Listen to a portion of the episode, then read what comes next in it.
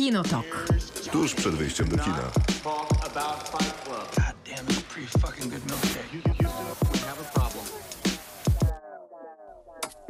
Krzysztof Majewski. Miłosława Bożek. Maciej Stosierski. Ten program to Kinotok trwa dwie godziny, czyli do 24 spędzimy czas razem. Przynajmniej mamy nadzieję, że spędzimy ten czas razem i sobie nigdzie nie pójdziecie. Będziemy rozmawiali o filmach i filmach. Z reguły rozmawiamy o filmach i serialach. Te może pojawią się w robocie. To cykl, który pojawia się zawsze na początku programu, a kiedyś przed tym programem z, z reguły w piątek na naszych mediach społecznościowych. Mówię mediach społecznościowych nie przez przypadek, ponieważ mamy Facebooka jako Kinotok Podcast i od kilkunastu dni mamy też Instagrama. Wow. I świetnie ci poszło. Z Instagramem? Tak. Bo koncept jest taki, że każdy kolejny tydzień spędzacie. Na z- pewno nam tak dobrze nie pójdzie. Ja mam zupełnie inny, inny pomysł niż Krzysztof. Ale to bardzo dobrze. No, że, świecić Czym? twarzą. Swoją? Tak. no Okej. bardzo dobrze. Więc będzie się pojawiać dużo różnej treści, bo każdy z nas przez tydzień będzie o jakichś swoich zajawkach filmowo-serialowych mówił, czyli generalnie to, co nam w ręce wpadnie, to na tego Instagrama przyniesiemy. Z reguły są to takie rzeczy, które jestem w stanie wysłać znajomym jako ciekawostkę, więc zakładam, że komuś też może się to do czegoś w życiu przydać. Więc Instagram. Jak y, klikniecie obserwuj, to fajnie. Dużo osób kliknęło. Tak jest. Będziecie liczę to w dziesiątkach. temu częścią społeczności. Tak, to prawda, ale tam się też mieści dużo takiej treści, która po prostu się nie mieści w podcaście, bo na, raz na tydzień czasami rzeczy dzieją się na przykład dzisiaj, I więc recenzje są 3, a nie 13, więc nie zawsze się zmieści wszystko po prostu. tak, same dobre rzeczy. Musimy porozmawiać o tym świeceniu twarzą, to, to, już czuję się podekscytowany trochę. Wszędzie, gdzie chcecie tego podcastu, który, tego programu, który jutro jest podcastem, możecie słuchać, bo jesteśmy na kilku ładnych platformach. Przede wszystkim chyba na Spotify'u, bo tam najwięcej osób obserwuje, a gdyby obserwowało jeszcze więcej, to będzie super. A poza tym Amerykanie będziecie... zawsze w swoich podcastach mówią tak, szukajcie nas wszędzie tam, gdzie słuchacie podcastów. Ja tak mówię od trzech lat. Bo, odgapiasz od starej, dobrej amerykańskiej szkoły. To Starej jest dobrej. Ameryki. Ak- Akurat odgapiam od brytyjskiej, ale to wszystko jest kwestia wyborów. Yy, Strasznie dużo komentarzy było w tym tygodniu pod w robocie. Niesamowite znowu to było. Myślę, że po prostu nasze Mam wrażenie, media społecznościowe więcej niż są... ostatnio. To było przerażające. Teraz to już naprawdę nie mamy o czym gadać. tak, to jest dokładnie to słowo. Słowo, którego szukaliśmy, to Przerażające. przerażające. Tak, właśnie Instagram mnie poinformował, bo było odliczanie do startu programu, że program wystartował. O, brawo, brawo. Trochę się spóźnił. Nie no, do, nie no, ale poinformował mnie tam dwie minuty temu, A, okej. punkt 22. Pedro Pascal w zwiastunie Mario Kart. Pedro Pascal, such a daddy.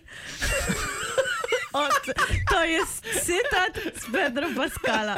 Naprawdę polecam zobaczyć. Vanity Fair ma taki cykl, kiedy instaluje na swoich gościach wykrywacz kłamstw. Tak. I odcinek z Pedro Pascalem, gdzie mówi sam, że jest such a daddy, jest cudowny. I co robi Tam wy- występuje w różowej bluzie, a w SNL-u w fioletowej. SNL to moment, w którym zobaczyliśmy Pedro Pascala w dystopijnym dramacie o rozpadzie Nie rodziny. SNL, to e, Saturday Night Live, gdzie Tak, Mario gdzie Bros. zobaczyliśmy Pedro Pascala w dystopijnym dramacie o rozpadzie rodziny, czyli w Mario Kart. Jest to chyba najlepsza rzecz, jaką SNL zrobił w historii SNL. Bo to Pedro Pascal. Tak, to jest możliwe, że to przez niego. And he's such a daddy. He's such a daddy! Ale porozmawiajmy o rzeczach poważnych i takich, które Dokładnie. Paul faktycznie... Ko- y, tak, bo- które generalnie kogokolwiek interesują. 22 listopada 2024 roku w kinach będzie Gladiator 2. Faktycznie w roli głównej Paul Nie. Mescal. I co, to dobrze? A to, a, to a, a źle? A źle? Czekaj, pokażę ci jego zdjęcie. Pokaż mu, pokaż mu jego zdjęcie. Be- nie robię różnicy. To nie, to nie jest Pedro Pascal. E, A to on będzie mówił też to samo? Co W sensie- będzie mówił? Bo kim on będzie? Jest jakiś zarys fabuły? Tak, on jest Luciusem, czyli tym, którego y, bronił y, gladiator między innymi, czyli tym młodym chłopaczkiem, Mhm. który jest synem siostry. Pokazuję A, jest zdjęcie. syn siostry cesarza. Tak. I co? I będzie się mścił? Przepraszam? On jest członkiem rodziny królewskiej. Y, A na kim miałby się mścić? No właśnie, to jest moje pytanie. Jakaś fabuła będzie tam, czy nie?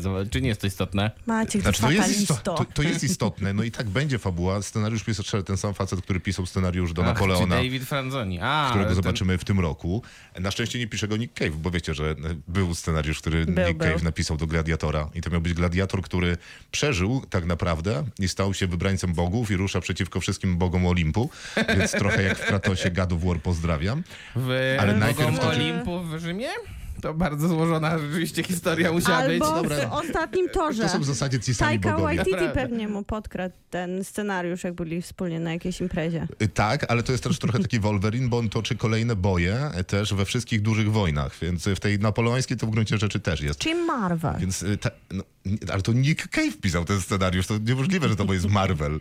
Wiesz, ten Nick Cave. Ten Red sam. Right Hand, ten, który ma Już napisał straszne życie. kilka scenariuszy i nawet swój film zrobił, W sensie chodzi ci o y, to z Tomem Hardym z Australii? Y, Nie, Jak to się nazywało? to- Gangster? w którym gra 28 20 tysięcy dni, 20 Taki tysięcy kroków? dokument 20 bardziej. tysięcy dni od ziemi? Dokument troszkę. Tak, ale taki wywiad rzeka, spowiedź, nie wiem jak to nazwać. rzecz, ale ja lubię bardzo ten film. Ja też. Nie, nie, dobry film, udany całkiem. Ej, ale o co wam chodzi z tym gladiatorem drugą Ja częścią? nie, Przecież nie to jest proszę jakiś... cię, nie zapraszaj mnie do grupy Maćka. Nie zapraszaj mnie już nigdy na ten program. O, e, to jest do rozpatrzenia, jeżeli nie uzasadnisz, o co ci chodzi z Gladiatorem drugą częścią i Polem Mescalem, który wygląda jak młodszy syn Joaquina Jak mówisz, Phoenixa. że Paul Sam- Mescal, to ja się zgadzam. Przecież sam zawsze mówiłeś, że masz wątpliwości co do tego i nagle teraz się jarasz, no. Zawsze mówiłem. Znaczy, okej, mam zawsze wątpliwości co do drugich części czegokolwiek, co było A dobre w szczególnie pierwszej tak części. dobry jak Gladiator, nie? Tak, Twój film Świętość, no. tak. No Dzisiaj to w programie. można zepsuć tę świętość, no. To jest niestety prawda. Dzisiaj w programie będziemy mówić o w robocie. W robocie było y, na temat rodzin w filmach. Macie dużo odpowiedzi na ten temat. Mamy. Ja My jestem... za to nie mamy już Ja, żadnych. nie, ja naprawdę Ja nie mam mam. tak dużo. Tak? Ale takie, które się powtarzają? Nie, Aha. nic się nie powtarza i Nie, dobra, się tych rodzin bałam, jest że nie dużo. To dobrze, to dobrze, bo Ja miałem trochę mało czasu dzisiaj, więc być może z tego to wynika, że mam mało tych odpowiedzi, ale to nic. Więc najpierw wasze, później nasze i to zamykamy w robocie, a później jest recenzja After Sun w tej kolejności, Maciej? tak, After Sun, y, czyli film, za Mescal. który Paul Mescal jest nominowany do Oscara, a za dwa lata go odbierze, jak rozumiem. Za Gladiatora. Tak, dokładnie. tak dokładnie będzie. Ja nie widziałem e, After Sun, więc musicie sobie O, poradzić nie. sami. To były trudne wybory, After Sun albo Podejrzana. Jednak weekend urodzinowy jest trudnym weekendem. Drugim Myślałam, filmem... że wybierzesz After Sun. Ja też tak myślałem, ale z pewnych powodów nie było mi dane. Okej. Bo wolałbym obejrzeć After Sun. Teraz po obejrzeniu Podejrzanej, która będzie naszą kolejną recenzją, Rozumiem, że będę jedyna, która jestem, będzie jestem prawie pewny, że wolałbym obejrzeć After Sun. Ja już wiem, że Maciek też jest w twojej grupie. A ja, nie, ja się nie określam, że był w jakiejkolwiek grupie. Proszę mnie nie mi się, dopisywać. Maciek się mi już określił poza anteną. Ciekawe- Nie dopisuj mnie do grupy z Maćkiem. Ciekawe, kto będzie w jakiej grupie w, co do trzeciego filmu, który recenzujemy, czyli Most. To będzie też y, sposób i test na trwałość tego podcastu. Bo jeżeli ktoś ma inną opinię na temat tego filmu, Niż ja. to się, niż ja, tak, to się bardzo pokłócimy. Myślę, że Naprawdę. będziemy mieli tą samą opinię. Myślę, że raczej tak. Odetchnę z ulgą wtedy, chociaż naprawdę was nie podejrzewam o, o, o cokolwiek złego w kontekście tego filmu. No cokolwiek złego? Tak, czy, czy później ci powytłumaczę, co to Dobra. mogłoby być. A jest to film z Jennifer Lawrence, która powraca troszkę do takich e, z klimatów znanych z, z jej debiutu filmowego, czyli Winter's Bone. No i gra tam też Brian Tyree Henry, który jest za tę rolę nominowany do Oscara. Y, Czekaj, za tę rolę? Tak. tak jest. Dlatego ten film Dlatego ten film recenzujemy. recenzujemy. Oczywiście, tak, rozmawialiśmy o tym. Ale teraz obejrzałem ten film i tak trudno. No właśnie. Paul Mescal też jest nominowany do Oscara. Zaczynam. Tak, tak. Do. Kinotok. Film. Czas na w robocie, w robocie to cykl, który pojawia się na naszych mediach 100 społecznościowych. lat, 100 lat, 100 lat. Te- Teraz będziemy to robić naprawdę. A Dziękuję. Czemu nie zaskoczyłam cię? Y, y, tak, Wszystkiego najlepszego, Krzysztof. Wszystkiego Dziękuję. najlepszego. Dziękuję. Dostałem prezent od Miłki, ale nie mogę powiedzieć jaki, bo, bo ustawa nie pozwala. Fajny. Fajny, to prawda. W ogóle było fajnie, jeszcze będzie fajnie. E, Ale przechodząc do w robocie. e, Bardzo dojrzała kropka. to już macie swoje lata. Przechodząc do robocie, który pojawia się na naszych mediach społecznościowych w piątek najczęściej przed y, tym programem i tam pytamy was o jakiś motyw filmowy. Tym razem tym mo- Zwykle powiązane z recenzją. Tak, y, pierwszego filmu dzisiaj łączymy to z After Sun, ale też z Pedro Pascalem, ponieważ He's such a daddy. Dokładnie. Więc w robocie o rodzinach. A skoro tak, Wojciech pisze, no to tak, zupełnie magiczna rodzina Wesleyów z Harry'ego Pottera, zupełnie niemagiczna rodzina Griswoldów z serii W krzywym zwierciadle, czymże byłaby polska telewizja dla pokolenia wychowującego się w latach 90. bez Carringtonów z dynastii i Foresterów z mody na sukces. Polacy nie gęsi, zatem e, wspomnimy też o Lubiczach Hesklanu, a na koniec o rodzina, której utrata przyczyniła się do powstania bodaj najpopularniejszego bohatera na, na, na, na, na, na Batman. No, to, tego na, na, na, na nie wymyśliłem, to jest w tekście. To było mądre. Mhm. Niezłe, nie? Mogę powiedzieć, że z Alfredem on też rodzinę zbudował. No tak. Taką patchworkową Ale to-. Ale wiesz. się, ale się liczy. Alfred w dużej części zbudował Batmana. Kto mu tę piwnicę ogarnia? A ja wiem, też, też, jestem, też jestem w tym momencie, kiedy on mówi te słowa. E, Kamil, z filmowych rodzin, jakie zapadły mi w pamięć, to Mała Miss i Kapitan Fantastic. Cudowne No filmy. super. Kapitan Fantastic to jest super Mała. Miss też jest. super. A, mis też super. No to prawda. Serialowa No rodzina już. Pikoków, odcinek Home z archiwum X. To ja nie pamiętam. E, Przede wszystkim rodzina Złotopolskich, pisze e, Rafał. Zamieszcza zdjęcie, Brawo! zamieszcza zdjęcie, które naprawdę nie wiedziałem, że istnieje, ale dało mi dużo satysfakcji. Ale to nie jest jakie? zdjęcie rodziny Złotopolskich, to jest A. zdjęcie... Nie, nie, to jest zdjęcie rojów. e, z- Rojów, z, no właśnie. sukcesji. Tomasz pisze Little Miss Sunshine, historia podróżującej busem na dziecięcy konkurs piękności rodziny z ujmującą rolą młodej Abigail Breslin. Czyli mała mis. Wszystko się zgadza. E, Czyli Mamis, tak. Ojciec chrzestny i rodzina Corleone. No to jest taki drugi vibe. Drugi vibe, ale no nadal rodzina. Bliżej rojów. Tak. Lilo i Stitch, Ohana znaczy rodzina, a w rodzinie nikogo się nie odtrąca ani nie porzuca. To jakiś Disney na pewno, albo Pixar. Ja nie znam. Maciek znasz? Nie. No to ciekawe, do sprawdzenia. E, Monika y, wrzuca dużo odpowiedzi, bo Ania z Zielonego Wzgórza, Świat według Bandich, Duma i Uprzedzenie, Flintstonowie, Synowie Anarchii, Rodzina Soprano, Nasze Magiczne Encanto, Gra o Tron, po, Gra o Tron, Pomoc Domowa, No tron, Tam jest, wiadomo. tam jest dużo rodzin. Tam jest tyle tam- rodzin. Dużo miłości wewnętrznej. niezdrowych. I wszystkie są bardzo takie właśnie kochające się. Nie, no jest jedna. Która? Ta z Świata Śniegu. Która bardzo Co- szybko co to jest- zostaje... Co jest świat śniegu?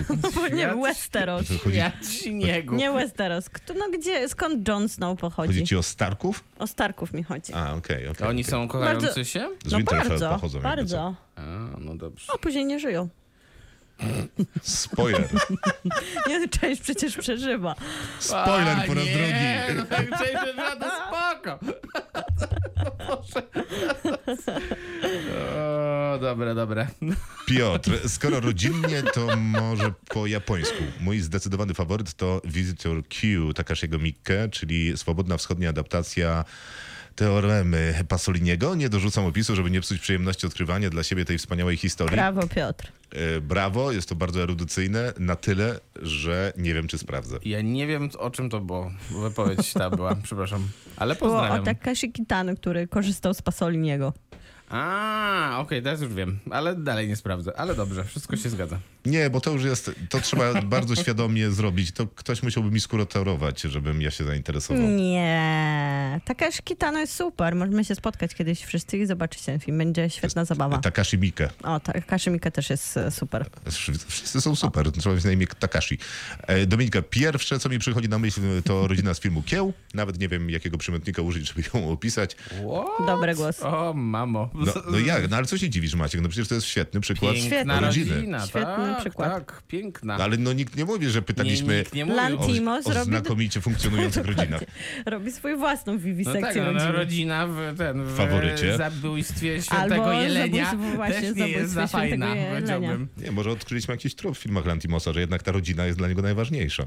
Te rodziny, które się rozpadają w Alpach i które, w których członkowie tych rodzin są zastępowani, też nie są zbyt. No zdrowe. i też można Więc powiedzieć, że o- fundamentem Lobstera jest poszukiwanie drogi do rodziny, bo trzeba I znaleźć się nawet parę i się... w sumie tę rodzinę w pewnym sensie. A to tak można odbijać, bo jak już jesteśmy w Alpach, to tam też był Ruben Oslund i e, śledził losy I- rodziny. No tak, No nie, tak, o nie jednej, nie dwa. tak, tak. Mm. Dominika, pierwsze co przychodzi mi na myśl, to, rodzi... Aha, to, to, to była Dominika, ale miała jeszcze, dobrze wspominam rodzinę z Hand of God, natomiast niezwykle wzruszająca jest historia rodziny z Aidy. I co do Aidy, to prawda, co do Hand of God, to ja też bardzo lubiłem tę rodzinę, zwłaszcza z tych pierwszych scen. To jest ten film Sorrentino. Sorrentino, Netflixowy. tak, i jak oni tam siedzieli przy stole i oczekiwali na Tak, kolejnych jak przybywających. Ser- Jak Tak. Tony Servillo jeszcze żył, to tak. To Tak, było super. fantastycznie było. E, Mimo, że tam z tym filmem to różnie można mieć. Lidia, serialowo to Modern Family, a filmowo będzie mniej cukierkowo, bo Ostatnia Rodzina, i mm, Host i Złodziejaszki i Parasite. Ostatnia Rodzina to fajny jest y, głos, bo to jest taki przykład właśnie rodziny, która miała chyba dobre, dużo dobrych intencji, ale coś tam się nie udawało. A Złodziejaszki Świetny i też Parasite trop. też, dobre tropy całkiem. Ten, pa, ten Parasite, no, tak myślałem, żeby go pominąć, bo mam go jako pierwszy na swojej liście. No i za późno. Too late. Tam jest dyskusja na temat, że Parasite nie muszę chyba reklamować, bo w filmie wszystko się spina, Tam jest reżyseria, każdy montaż, film opisany scenariusz, później. zdjęcia, Tak, perełka. bardzo świadomy komentarz to jest. Y, Dobra, a co do rodziny, pokaż mi, kto jest większym pasożytem. Za to chciałem zwrócić uwagę na Host, wcześniejszy film Bonga, który nie dorasta do poziomu Parasite, ale opowiada historię miłości ojca do córki w konwencji horroru. Y, Jeżeli dobrze pamiętam, to, To jest ten wielki karp. Host The Potwór to Tak. jest... Ten wielki karp potwór. Nie, to jest nieakceptowalny film. To nie, jest wspaniały film. nie cierpię go. E, Kiedyś zresztą gadałem e, mm, z Marcinem Pienkowskim o tym filmie i oni go chyba pokazywali gdzieś tutaj we Wrocławiu na... Był pokazywany na rynku. A, okej. E. Bardzo odważna decyzja. I chyba w kontekście Parasite'u rozmawialiśmy o tym filmie i mówię, że obejrzałem go z jakimś tam niewielkim opóźnieniem w gruncie rzeczy, ale że to po prostu było nieznośne. I on mówi, że no, że teraz to on chyba też by się nie odważył po, po latach obejrzeć tego filmu, bo faktycznie mogłoby takie być. Albo puszczać go na rynku. E, tak, tak. A kiedyś był w dziesiątce tak. ulubionych filmów roku Quentina Tarantino. Tak. Tak, co mogło... Dziękował za to Bąk podczas Bongowi swojego pomóc. przemówienia Oscarowego nawet. Tak jest. E, Piotr II, temat rzeka. Ty, oczywiście te rodziny. Zacznę z serialowego archiwum. Niechaj Maciej zapyta tatę.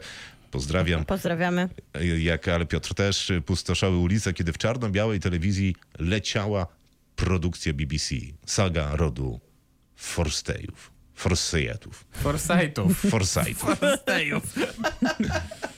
Z 67 roku. Tak, to coś też pewnie mój ojciec by wspomniał. wspomniał. Ale ty, Macie, jak wspominasz ten serial? Ja nie mam, nie mam wiedzy na jego temat. Ja, ja też, jak słychać. Nie wiesz, jak on się nazywa, więc Nie to... wiem. Ani nawet nie wiem, jak to przeczytać. A serialowo, współcześnie, oprócz oczywistych, często wymienianych tytułów, Wielkie Kłamstewka, trzy główne bohaterki i trzy różne rodziny, Yellowstone, współczesny western, rodzina rancherów z Montany. To się zdaje, że dopiero się ten serial po jakimś potwornym opóźnieniu u nas pojawił. Tak, tak. więc okro- Pojawił się w końcu? I to ponoć jest dobre Bo i tam zdaje gra... się, że jest spin-off y, będzie z Harrisonem Fordem w ogóle. Harrison To Ford Harrison teraz Ford teraz będzie robił same gra seriale? w dwóch Tak, serialach Tak, naraz. taki ma pomysł ma na siebie. Ponoć. No, fajny pomysł. Dobry pomysł, tak. I ponoć w dobrych obydwu właśnie. Ten Naplowski o Ten terapii Shrinking ponoć bardzo dobry, a ten Bardzo jeszcze chyba nie fajny. miał premiery, ten drugi. nie miał. Mayor of Easttown i y, Piotr, to jest niemiłe, bo to jest mój drugi głos. Trudne relacje rodzinne, tym bardziej, że były mąż z nową żoną, a mieszka za płotem. Y, No i Downton, jeszcze świetna relacja z, Z Jane. Smart. a znaczy z mamą w A, zasadzie. no tak, tam... No Jean Smart, jak, jak, jak, jak 10 tworzy na jakąś 10 rodzinę, zawsze. Tak. to zawsze jest ona trudna. Downton Abbey. Nikt tak wspaniale jak BBC nie umie pokazywać arystokratycznej brytyjskiej rodziny. Mam, to ja już dodaję, wrażenie, że to wynika też z tego, że mają bardzo przepastne magazyny odpowiednich kostiumów, co robi I doświadczeń. Nie, ale mają I doświadczeń. Po pierwsze, to mają bardzo przepastne katalogi pałaców No nie, różnego rodzaju, więc to, to też jest istotne. Mój drogi, my mieszkamy w regionie, który ma swoją własną dolinę pałaców i ogrodów, więc ty pałace Ale- dolnośląskie Ale szanuj. nie mam... Że nie szanuję, tylko No co? oni mają jakieś takie niesamowicie imponujące jednak O, te rzeczy. ciekawe. A odwiedziłeś Koniec. wszystkie swoje patriotycznie pałace i Koniec tej ogrody? Rozmowy. 32 są No chyba. dajesz, no. Genialna przyjaciółka, Ten cudowne. weekend odwiedzę i zobaczysz. Do dzieła. Wyślij zdjęcia. Na Instagrama wrzucisz. Eee. Genialna przyjaciółka. Cudowne są krzykliwe włoskie rodziny. Tak się składa, że chyba e, teraz kończy się jakiś kolejny serial na podstawie Ferrante. To był serial Netflixa, on, on Tak. automatycznie się skończył, kiedy się rozpoczął. Ale niedawno się tak, rozpoczął. niedawno. Mm, I z Ferrante mieliśmy jeszcze córkę. Też Mieliśmy Netflix, córkę, Netflixową, tak. chociaż w Polsce I inna Paul. Mescal tam Netflixową. był przecież. Netflixową, ale dystrybucja w Polsce inna. A, tak. I Paul Mescal. Mezcal, tak, Tak, był był najważniejszym elementem tego filmu. Come on. E, Rodzina, rodzinnie filmowo, jeszcze sierpień w hrabstwie Osycz, to z... Czy to jest... Czy to jest jest, ulubioną aktorką. to jest film z Meryl Streep? Tak. Tak, to, Tak, gdzie ona tam tak się drze cały czas. tak, Tak, tak, tak, tak, tak, tak. tak. I To jest był jej to- początek jest to- końca. Jest to tak zwana bardzo subtelna rola Meryl Streep. Jedna Bardzo. z tych super, bardziej subtelnych. Tak, ale to jest ciekawe, dosyć dobrze wspominam. To oczywiście, że tak. Jak każdy z Meryl Streep. No może też, prawda. Manchester by the Sea. I na deser chodzi rodzina skromna. Też Jeszcze, Manchester by the Sea też taki miły film. I na deser chodzi rodzina skromna, jeszcze ciepły After Sun, w którym notabene też e, palce maczało BBC. Właśnie dziś e, byłem w Nowych Horyzontach. E, pisze Piotr, co może jeszcze tak ze dwa Bo głosy? ty nie byłeś, więc to... Ja nie byłem. Tak. Mimo najlepszych intencji. Martyna pisze, że małe kobietki i świetna dynamika wśród sióstr i matki. Michelowie kontra maszyny. Cóż za wspaniały głos. Czyli rodzina, która znajduje swój sens. One day at the time, czyli wielopokoleniowa rodzina, która adaptuje, adaptuje się z każdym pokoleniem inaczej. Inne ma problemy i troski. A to serial. Ja nie znam. Co to jest One Day, To jest ten serial, gdzie... one day at the time? Dzięki Maciej. A tymczasem To Martyna... jest sitcom w ogóle. Martyna wspiera Martynę i to są dwie różne Martyny, stwierdzając, że jakbyś czytała mi w myślach, powtarzam odpowiedzi Dobrze imienniczko. mówię? Że to sitcom? Sprawdzam. A, dobrze. To Miłka sprawdzi, jak my już będziemy opowiadać o swoich. Nie, jeszcze ten głos Sitcom. musi paść, y, ponieważ tutaj Cztery są sezony 2017. piękne Nie słowa znam. od Sylwestra, który mówi jak rodzina to wiadomo, że seria Szybcy i Wściekli i Vin Diesel odmieniający Of course. przez wszystkie przypadki. Poza tym rodzina zwyrodnialców z teksańskiej masakry piłą mechaniczną, a także bękarty diabła, czyli inna rodzina zwyrodnialców z trylogii Brawo. Roba Zombiego. Wow. Na koniec coś lżejszego, czyli cudowne lata. Kinotok. Film. Film, serial i różne takie. Ja chcę zacząć. Dobra. 100 lat, 100 lat, Jedziemy z tym. 100 To lat. masz kilka, Maciek, tak? ja- ja zauważam, że ty Nie nie śpiewasz. śpiewasz. Aha, przepraszam, yy, już. Jeszcze raz. Sto lat, sto O, ja nie wiedziałem, że ty masz taki e, tenor w sobie. Ja mam To tak, i nieźle. ten, wi- to się vibrato, baryton. Ja też vibrato. powinnam to inaczej zrobić. Umiesz? A ty umiesz śpiewać? Nie. A, Happy birthday, Mr. President. dobra, robi się dziwnie. Róbmy To ten na program. pewno się pojawi na mediach społecznościowych jutro. Okej, e, słuchajcie, zaczynam e, od rodziny najlepszej, jaką Kołaniecki. widziała polska ziemia, czyli od... Nie, dam, dam wam chwilę. No, proszę. Zaczynam od rodziny najlepszej, jaką widziała polska ziemia. Jest to, rozumiecie, rodzina zastępcza. Nie. To jest jeden z, naj... Brawo, to jest najba... jeden z najbardziej Wow. Ja też lubię. To jest jeden z najlepszych seriali, jakie polska telewizja widziała. Maryla Rodowicz była fenomenalna. Larodowicz tam grała, rzeczywiście zapomniałem o tym. Pies I był- Jarosław Boberek tam grał Jest listonosza. E, Tak, Tak, który jest przecież jest najsłynniejszym on. dubbingowym głosem e, w tym kraju, a przynajmniej jednym z Tak. najczęściej występujących. I grał koncertowo. E, Nie, nie, nie grał policjanta? Policjanta, masz rację, No tak. Właśnie tak mi się wydawało. A przy okazji, słuchajcie, to był 99 rok. Poziom otwartości tego serialu w, w Polsce, o której tyle mocnych słów e, słyszymy na co dzień, że zamknięta, rasistowska, ksenofobiczna, niemądra, zła, głupia, brzydka, no to w 99 roku to była patchworkowa rodzina złożona z kilku e, raz i, i ludzi z, z, różnych e, miejsc z różnymi doświadczeniami, więc no wspaniały przykład polskiej produkcji, zanim to było cool. No brawo. No i dziękuję. No tak, ja wspominam z rozrzewnieniem ten serial też. I Gabrielę Kownacką, jest, ona jest nieodżałowaną jednak Maciek, osobą. nic się nie bój. W 2024 Netflix zrobi remake, który będzie tak zły, że Ale nie z Gabrielą Kownacką. no to prawda. Nie, nie, bo będzie fatalny pewnie. Nie, nie rozmawialiśmy o znachorze. Chcesz coś powiedzieć w tym temacie? Nie. Okej. Ja się Nie. cieszę. Znaczy, Serio? cieszyłam się, gdyby HBO produkowało Znachora, byłoby super wtedy. Nie no, ale wszystko tam jest y, źle pomyślane poza Leszkiem Lichotą, który ewentualnie może się Bo sprawdzić. to Netflix, ale cieszę się, wiecie Bo z czego jest się to cieszę? debiut reżyserski. Kto, kto w ogóle bierze jako swój debiut reżyserski film, który, pomysł, który był już dwa razy na ekranie, I to w dodatku w dwóch dosyć kultowych jednak wersjach. prawda. Niepodrabialnych. No nie wiem, no Jerzy Hoffman jednak nakręcił film, który mm, za każdym razem, jak jest 50 czy 60 razy rocznie, to zawsze ogląda go kilka milionów ludzi. No ja, Ja nie wiem oglądam. po co. Wiecie, dlaczego się cieszę? Bo na przykład Krzysztof dzięki temu nadrobi oryginał.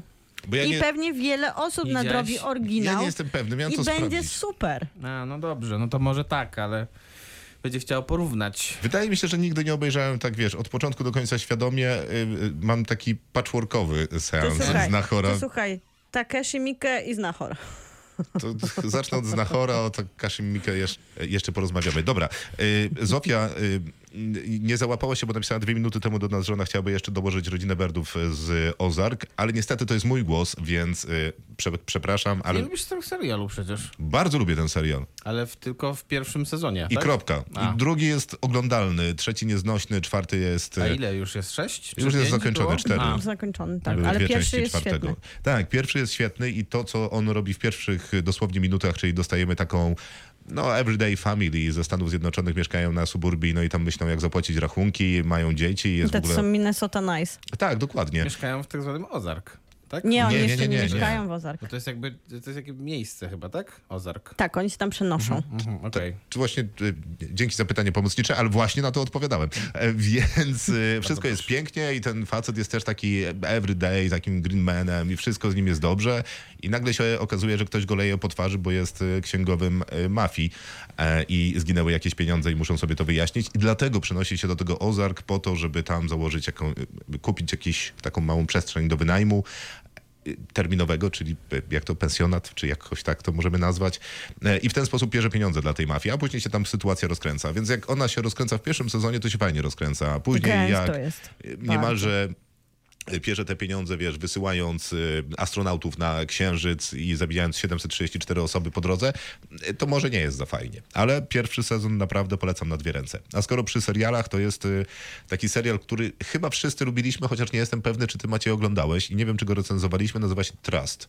Jest na HBO. I on opowiada historię porwania takiego Golden Boya y, z Rzymu, z Włoch, z wakacji. Gettiego. Dokładnie. Tak, dokładnie. Syna najbogatszego Dokładnie człowieka tym- na świecie. Czyli o tym samym, co jest film Ridleya Scotta Fatalny. Tak, dokładnie. Tylko, że serial moim zdaniem jest bardzo dobry i on ma taki vibe y, mm, utalentowanego pana Ripley w, w wielu scenach. Być może właśnie przez ten Rzym i przez ten akurat okres, y, w którym się dzieje we Włoszech. E, No i to jest jednak ciekawa rodzina, nie? No bo Rojowie, przy, mam wrażenie, za Kendala by zapłacili jednak ten okup. Oni jakoś Ostatecznie pewnie by zapłacili. Myślę, że nawet dosyć szybko tam by powiedział mu, że do niczego się nie nadaje, że dodatku dałeś się porwać i Tak, tak, tak. byłoby mało miło, ale by zapłacili. Tutaj chęci do płacenia niespecjalnie ma, aż zaczynają się ucinać palce. No to ciekawe, bo to chyba na faktach, nie? Tak, tak, tak, na tak, faktach. tak, więc y, tym wydaje mi się ciekawsza ta historia i ta rodzina. Y, Knives Out chyba nie padło, nie? Padło, ale nie przeczytałeś, więc... A, no to nie padło. E, nice Out, ale to oczywiście pierwsza część, bardzo sympatyczna rodzina. Jak siedzimy w tym wielkim holu tego wielkiego pałacodomu, willi wielkiego pisarza i oni się wykłócają o najróżniejsze rzeczy, między innymi o kwestie rasowe, ale także o to, kto e, zdobędzie najszybciej pieniądze z ewentualnego spadku, bo jeszcze nie wiedzą, co się stanie i wy też nie, bo to nie był spoiler. To, to jest to naprawdę świetnie pisane i, i chyba tego najbardziej zabrakło w drugiej części Knives Out, nie? Tej takiej dynamiki rodzinnej. Wielu rzeczy tam też Wielu. zabrakło innych. E, Miałem tą rodzinę z Parasite'u, ale to oczywiście odpada. To na koniec mam jeszcze najsłynniejszą rodzinę popkultury, filmu i serialu i, i być może nawet literatury tłumaczonej przez Google Translator, czyli rodzinę Skywalkerów, bo to A jest... jednak, nie rodzinę Połanieckich jednak. A Nie, jednak rodzina Skywalkerów. Bo to, to jest jednak no, rodzina wielu problemów. Oj, Wielu, wielu. Obo- tak, tak, wielu tak. obowiązków, oczekiwań całej galaktyki. To jest zaskaku- początek gry o tron, tak naprawdę. Są, zaskakujący są też członkowie tej rodziny, Tak, którzy tak w pewnym momencie się pojawiają i tak nie wiadomo z jakiego powodu nagle się pojawiają w tej rodzinie. Tak, a później oglądasz dziewiątą część Gwiezdnych Wojen. To nam tłumaczy, że zupełnie inni byli członkowie tej rodziny tak naprawdę. Tak, więc y, Skywalkerowie e, na zawsze w naszych sercach, ale, Ale nie. ale nie. Ale toksycznie. Ale nie, ale nie. W ostatnich częściach to niestety było nieznośne. Miłka, ty masz dużo, co?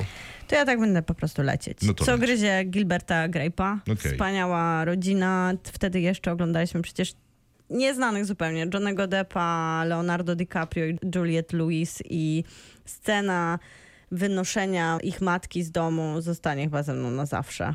Bardzo wzruszało mnie dzisiaj oglądanie traileru z przed lat, bardzo złej jakości.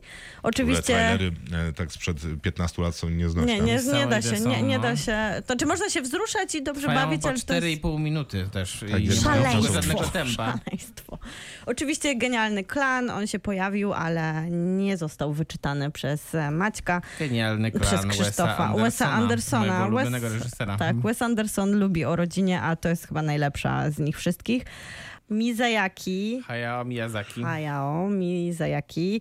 Ruchomy Zamek Hauru jest moim ulubioną opowieścią o takiej patchworkowej rodzinie, bo to historia rodziny, która się tworzy ze względu na okoliczności, ale Spirited Away jest bardzo podobnie, chociaż tak naprawdę dziewczynka zostaje oddzielona od swojej rodziny, znajduje kolejną w tych zaświatach. Luca Guadagnino jest fantastycznym komentatorem. No, tak dzisiaj sobie pomyślałam, że w każdym, bo jestem miłością, jak najbardziej, nienasyceni, pełny Też. toksyk. No, ale tamte dni, są tamte noce. Relacje jakieś jednak. Też myślałem na tym Guadagnino, że to takie... Nie no, to wszystko Nie, no, rodziny są są. rodziny To są jednak. rodziny Ale w tamte już... dni, tamte noce jest w ogóle ta matka gdzieś? No prze... Tak, Tak? tam jest cała rodzina. Ja pamiętam tylko ojca. Bardzo- Matka to w pewnym momencie No. e, szuka swojego heptameronu, żeby czytać go po niemiecku, więc no naprawdę, halo. O, to mi przypomina jednak film e, Tenet, gdzie jest Herkulenium i co on tam jeszcze szukał? No, Pompeii and Herculaneum. Więc już bardziej rodzinnie się nie da. I tam tak. bardzo Bardziej też... pretensjonalnie też. No ale też dużo ta rodzina daje w końcówce, w finale swojemu... Swobody. Tak, no to prawda, że swobody też dużo daje. Do ostatniej kości też jest dosyć sporo o rodzinie. Oh, wow. A w serialu Tacy Właśnie Jesteśmy też ma bardzo mocną rolę. No tak, ta- w sumie tylko w Suspiri nie ma Tylko rodziny. w Suspirii nie ma rodziny. I teraz No, czekaj, seriale. czekaj e, e, do ostatniej kości No jak? Dosyć istotną rolę odgrywa na, najpierw ojciec, później już nieobecny ojciec, który towarzyszy bohaterce cały Aha. czas w kasetach. Hashtag nieobecny. A, a nie, przepraszam, nieobecny ojciec tylko bohaterki, bo jest też nieobecny ojciec bohatera, których... Dobrze. Jest nieobecny ojciec bohatera, który jest trochę obecny w nim, a przy okazji jest jeszcze relacja z matką, która ma dosyć krótką, ale wymowną scenę, kiedy się z nią konfrontuje. Tak, ciekawe jak to wytłumaczył Luca Guadagnino Chloe Sevigny, Jest, że... cały, jest cały wywiad z nią, jest cały wywiad z nią, Tak? jak opowiada o tym telefonie na Skype'ie, kiedy Luca Guadagnino do niej zadzwonił z propozycją. I trochę inaczej później było na planie. A, jednak.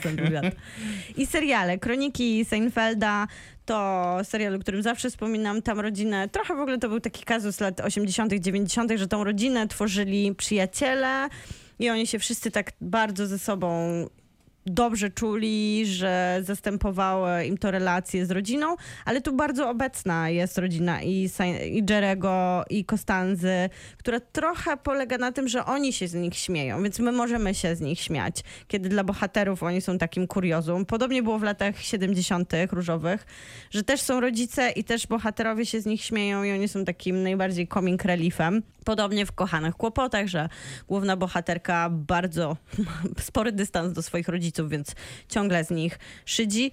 Toksyk z lat 90. największy jest w Twin Peaksie i relacji ojca z A, córką. to dobry głos akurat. I Znaczy, w szczęście, że też oczywiście, ale to wyjątkowo dobry. wyjątkowo toksyczny przy okazji. Empire Falls to jest taki zapomniany serial z 2005 roku. Zdobył A, mnóstwo... to a- miniserial. Miniserial. Ed Harris, Philip Seymour Hoffman, Helen Hunt, Robin Wright, wszyscy tam grają. I I opowieść jeszcze o takiej... ten, jeszcze Paul Newman i John Woodward. Dokładnie tak. I jeszcze Max Ro... No mnóstwo, mnóstwo aktorów. Cała plejada gwiazd. Taka mini, opo- mini w, se- w sensie w formacie opowieść W sensie epicka. opowieść, Epicka o miasteczku, które tak naprawdę tworzy taką formę toksycznej rodziny i o jednej bogatej rodzinie, która kontroluje inne rodziny w tym miasteczku. HBO uwielbia w rodziny. Tu już było, było, było parę głosów, ale ostre przedmioty przecież, jaka to była toksyczna rodzina. Biały Lotos w drugim sezonie, świetna rodzina. Mildred Pills i Olive Kittredge. Olive Kittredge z Frances McDormand to właśnie w sumie jest tylko ujęcie takiego spojrzenia na to, jak funkcjonuje rodzina po latach. Poza granicą to jest serial na Amazon Prime, też taki pominięty z Joshem, Josh Brolin, który jest rangerem, ma bardzo taką religijną rodzinę, wszystko jest takie jak wyobrażamy sobie w Teksasie, w konfrontacji jest jeszcze druga rodzina i ona jest już zupełnie pokrzywiona. To wiesz, o którym mówimy... Out of Range się nazywa po angielsku ten serial. O tej wielkiej O dziurze? czarnej dziurze, która jest na ranczach. To był Josh, o, tak, to był Josh Brolin, no. I bardzo fajna opowieść o tych rodzinnych relacjach z każdej ze stron. A to się dziwnie kończy, to ma drugi Bardzo sezon w się ogóle? to dziwnie kończy, jest zapowiedziany drugi sezon. Okej. Zawód Amerykanin, czyli rodzina stworzona po to, żeby śledzić Amerykanów, Ta a... rodzina się stworzyła na planie. I rodzina się stworzyła na planie od 2014 roku. Matthew Reese i Kerry Russell są parą, mają również wspólne dziecko. E, Dobra, ostatnie. Brawo dla nich. I co robimy u ukryciu i wywiad z wampirem to są dwa seriale o. Wywiad z wampirem? W sensie jest serial Jest Wywiad serial i wampirem? jest fantastyczny, jest po prostu Jest cudowny. pewnie tak samo dobry jak ten film. Daj spokój z tym filmem. Ach, dajcie spokój z tą niechęcią. Niemożliwe to jest, że się kolegujemy. Anne Rice, e, jak naprawdę się ją czyta, to ma ona taki dryg do kiczu, co na pewno pokazał film z lat 90., Teraz jest ale zapowiedź jakiegoś e, kolejnego serialu z jest, Anne Rice. bo, bo o nim to Na AMC robi Anne Rice w o sensie. wiedźmach. A, no E, właśnie. Bo to był jakby prequel, o sequel do wampi... wywiadu z wampirem, ale ten wywiad z wampirem jest taki gęsty, taki seksualny. W końcu ten serial, w końcu pozwolono sobie na to, żeby ta rodzina, która w latach 90. jednak przemierzała razem świat, ale nie łączyły ją żadne LGBT. inne, ta, żeby była rodziną LGBT. A co robimy w ukryciu? Jest Yeah, po prostu Małe sukcesy zawsze. ale e, myślę, że widzieliśmy trochę, że Anne Rice mogła sugerować, że ta miłość trwająca tysiące lat ma w sobie jakiś podtekst seksualny. Co robimy w ukryciu nie ma żadnego podtekstu seksualnego. To jest po prostu rodzina wampirów, która Grzesiek nie ma jeszcze wyboru. przypomina, że jeżeli rodzina to tylko dokument na faktach, świat według Bandich. Maciej. No, śmieszne. Przepraszam. Y, tak, y, z takich toksycznych to myślę, że na pewno Polska Cicha Noc. Którego nie lubisz? Ja lubię. A lubisz? Ty Okej. nie lubisz chyba. Nie, ja nie lubię. Są dwa takie filmy Andrzeja Wajdy, które opowiadają o rodzinie i są bardzo do siebie podobne, bo też opowiadają w bardzo podobnej stylistyce. Jeden się nazywa Brzezina, a drugi się nazywa Panny z Wilka. Myślę, że przynajmniej jeden z nich, jeżeli ktoś nie oglądał, warto sobie przypomnieć. I Bo Maciek pojechał na festiwal, gdzie była Dokładnie, retrospektywa więc obejrzałem Wajdy, wszystko. Więc teraz ma Andrzeja Wajdę na każdą okazję. Tak, i ten Andrzej Wajda z Panien z Wilka, gdzie spotykamy taką e, wielką rodzinę składającą się właściwie z samych sióstr, e, które grają naprawdę świetne aktorki, między innymi Maja Komorowska, Stanisława Cylińska, Anna Seniuk bodajże. To naprawdę jest fenomenalny film. Oczywiście jeden z e, trzech moich ulubionych filmów ever, czyli Skrzypek na dachu. Tam jest rodzina, której e, głową jest teoretycznie ten Tewie Mleczarz, ale z drugiej strony tak można się zastanawiać, kto jest głową tej rodziny. Bo myślę, że równie dobrze można było powiedzieć, że jest jednak jego żona Gołda. No a on kocha te wszystkie swoje córki, tylko że one nie chcą mu ułatwiać życia, więc wynajdują sobie tych partnerów tak jak im się chce i w końcu jedna przekracza te, te granice, którą, którą Tewie sobie wyznaczył. No ale on wciąż te swoje córki kocha bardzo. Boyhood to jest na pewno film o rodzinie. Też chyba był? Czy nie było? Nie było. E, Wydaje mi się, że był. No to nie, ale nie przeczytałeś, więc ja... Więc nie było, oczywiście. Więc nie było. Boyhood, film na pewno o rodzinie, film e, opowiadający literalnie o tym, jak ta rodzina przez, ile to było? 20? 12 lat? 12, no. Przez 12 lat dorasta. No wspaniała jest ta postać, szczególnie myślę matki, którą gra Patricia Arquette w tym filmie. E, ona tam naprawdę jest takim sercem emocjonalnym tego filmu i To tej Hereditary rodziny. też może być też Patricia Arquette, więc idealnie. Hereditary? Nie, tam nie gra gra Toni Collette. Arquette. To Nicolette, tak. tak. Ale byłeś blisko. Ale rodzina jest. No i e, tak jak wspomniałaś oczywiście o Guadagnino, to już nie będę wspominał po raz drugi. E, Natomiast e, jeszcze wspomnę dwa takie filmy, albo trzy. Rodzi, rodzina ze sprawy Kramerów, bardzo taka jednak specyficzna, no bo rozpadająca się rodzina, czyli Meryl Streep w jednej ze swoich tak naprawdę pierwszych dużych ról odchodzi od męża, którego gra Dustin Hoffman. On musi sam wychowywać młode, młodego syna. Yy, No ale w pewnym momencie Strip jednak sobie przypomina, że by chciała jednak podzielić się chociaż przy tym wychowywaniem, a tak naprawdę to ona by chciała sama wychowywać tego syna, mimo że to ona odeszła i zdradziła więc to jest rodzina bardzo nieszczęśliwa. Podobnie jest nieszczęśliwa, tylko z innego powodu. Myślę, że w filmie Floriana Zellera ojciec, tam e, córka, relacja córki z ojcem, który cierpi na demencję i z ojcem, który, jak się okazuje, bardzo tęskni za swoją matką. E, Co pokazuje e, szczególnie taka dojmująca i mocna ostatnia scena filmu. Miłka, obejrzałaś w końcu? Nie obejrzałam, już żałuję strasznie, ale to jest taki film, który, wiecie, trzeba widziałaś- być bardzo poważnie przygotowanym A psychicznie syna? na to. Nie. Słyszałam już e, ostrzeżenia ze wszystkich stron, nie żeby, no Nie właśnie, oglądaj, żeby, tak, nie że nie oglądaj. warto. Ale Hirokazu Korita jest w sumie, uświadomiłeś On mi Maciek, zawsze. on zawsze mówi o rodzinie, jak pięknie. O, ojciec i Mo- syn, moja, ojciec i syn. moja młodsza siostra. Tak, dokładnie. Wszystkie Piękne te filmy, filmy. wszystkie te Baby filmy Broker. właściwie są o rodzinie.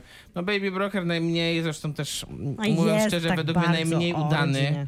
E, no ale jak nawiązu, nawiązując do tego, do tego, co mówisz o azjatyckim kinie, no to ja mam jeszcze film Angeli, taki mniej znany film, nie, e, który, który się nazywa Przyjęcie Weselne.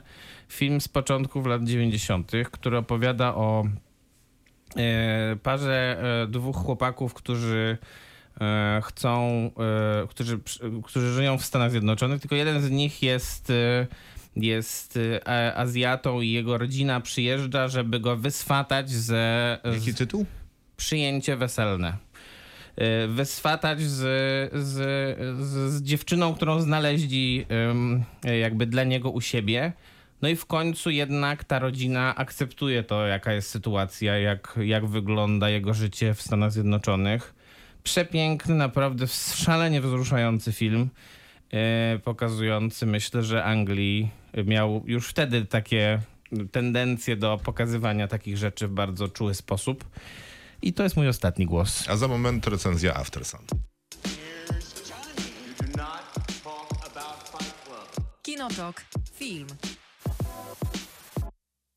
A tym filmem jest After Sun. Charlotte Wells to debiutantka, która, no to niesamowity debiut, która ma też historię bardzo personalną, powiązaną ze scenariuszem i z filmem. Dobrze jest zobaczyć taką Notatkę. notkę, tak, którą ona udostępniła na mediach społecznościowych, w której opowiada historię związaną z tym, jak powstał film, z tym, czym są dla niej wspomnienia, czym są wspomnienia o jej ojcu. Tak się składa, że właśnie miała 10-11 lat, kiedy wyjechała z nim na wakacje do Turcji i w tej notce skleiła też zdjęcie swoje i swojego ojca oraz aktorów z After Oraz Sun. Skala między tak, innymi, dokładnie. przypominam. Miłka jutro wrzuci na Instagrama, wyglądają Fra- identycznie. Franki Corio, która gra ją tak naprawdę 10-11-letnią. Bardzo wzruszająca notatka i myślę, że mocno rysuje, dlaczego ten film jest taki autentyczny, bo to jak szczerze ona mówi o tym, jak działają wspomnienia, jak wspominamy to, jak spędzaliśmy czas z rodzicami, jak wyglądały nasze wakacje, jak też wyglądały nasze problemy. Udało się jej niesamowicie ująć w tej opowieści właśnie o wycieczce do Turcji ojca i córki. No tak, ten film, jednym z producentów tego filmu jest, jest Barry Jenkins, więc e, i patrząc na ten film, to można powiedzieć, że nie jest to przypadek, bo to jest właśnie takie kino, jakie on albo chciałby kręcić, albo, pewnie, albo w tym wypadku chciałby produkować, bo wydaje mi się, że to jest właśnie taka wrażliwość reżyserska czy producentka, producencka, jaką on we wszystkich swoich projektach przedstawia. To jest kino na granicy slow, mm, które w pewnym sensie dotyka w taki bardzo, jak to się mówi, bez, bez, bezwysiłkowy sposób dotyka bardzo głębokich emocji. To jest, e, to jest bardzo dobra rzecz, bardzo dobrze pokazane w After Sun, które te relacje taką, w której konflikt wydaje się być nieunikniony, bardzo, bardzo normalizuje, wydaje mi się. I to jest jedna z bardziej ciekawych rzeczy, bo ten film mógłby mm, się składać z tak właściwie scha- samych schematów scenariuszowych, polegających właśnie na tym, że byłyby jakieś straszliwe wybuchy emocjonalne. Tutaj tego nie ma. Tutaj Dokładnie. jest dużo bardzo subtelności.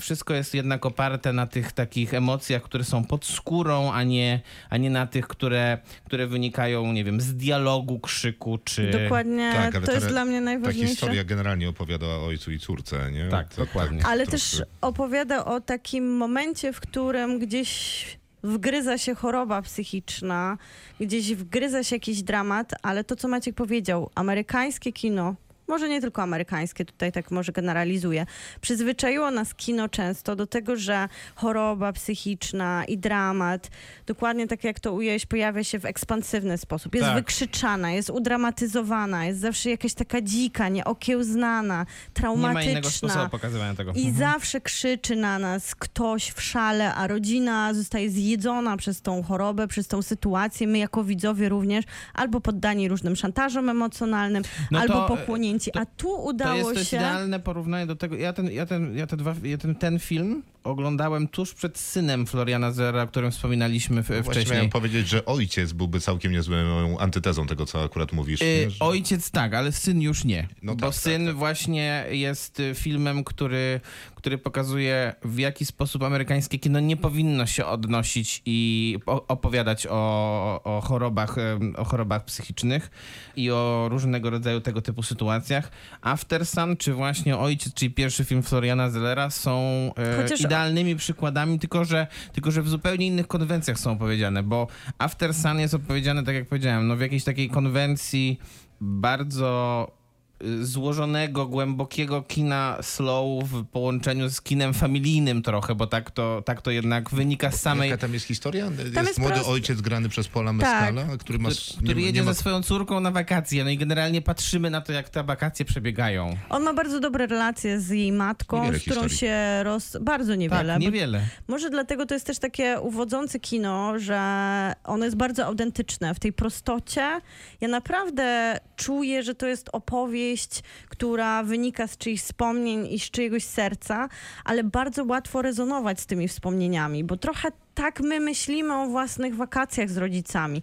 Na fragmentach przebłysków, na zdjęciach, które nam z tych wakacji zostały, na Ale filmach, na które oglądaliśmy. Ty, tych sekwencjach, które tutaj y, co jakiś czas się pojawiają, tych takich sekwencjach, które trochę przypominają imprezę, czy, czy jakiś Tak. koncert, czy jakiś taki trip narkotyczny, ale z drugiej strony... em, Tak wyglądają pot- wspomnienia cały dziecka. czas się oka- im dalej w las, tym bardziej y, zaczynamy czuć niepokój, bo widzimy, że to nie jest to, o, co myśleliśmy, że to jest tak naprawdę. Tak, się trochę wydaje. nas też e, ten e, film prowadzi w taki nastrój thrillera, ale wydaje mi się, że też ja przynajmniej tak pamiętam, że pamięta się te miłe chwile, które zwykle były jakąś potańcówką albo świetnym obiadem, który zjedliśmy gdzieś na tych wakacjach w jakimś innym miejscu niż nasz dom, kolegą, koleżanką, którą poznaliśmy, ale też czasami są wykrzywione. Właśnie Tak. jakaś kłótnia z rodzicami, jakaś dramatyczna scena przy Myślę, basenie. Wspomnienie, we wspomnieniu to jest ładniejsze niż było naprawdę. Albo dużo bardziej koszmarne. Aha, okej. W, tym, w tym wypadku to W zawsze tym idzie którąś jest raczej w stronę. tę drugą stronę, bo ale którąś ma... zawsze idzie, bo albo idzie w taką stronę pełną słońca Tak, no i bo pełną nie, bo, miłych wspomnień, tylko, że to albo... nie jest jednak, żeby, żeby nie było wątpliwości, to nie jest jednak wizja wakacji z tamtych dni, tamtych nocy. Nie, Nie, bo to nie, brzmi nie jak jest. wizja wakacji z filmu Carly Simon.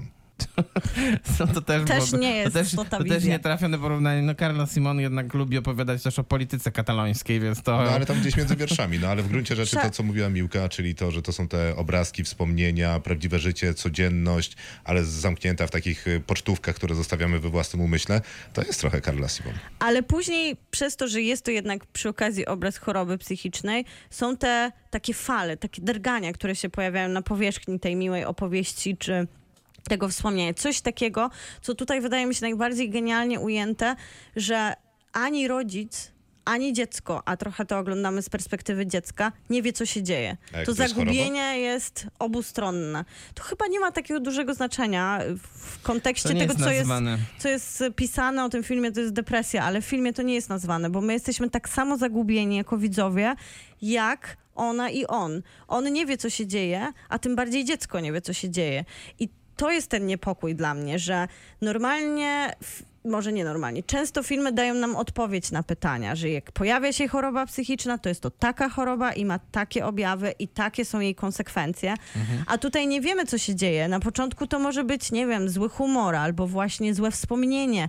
Może to być jakieś coś, co się pojawi między nią i nim i będzie trzeba to rozładować, jak często w takim trochę dramacie rodzinnym. Okazuje się, że to jest coś, na co nie mamy wpływu, a choroba psychiczna to jest coś, na co nie mamy wpływu i ta bezsilność jest obustronna, to niezrozumienie jest obustronne, ale te też taka chęć spotkania się gdzieś, wyrwania się z tego jest też po obu stronach.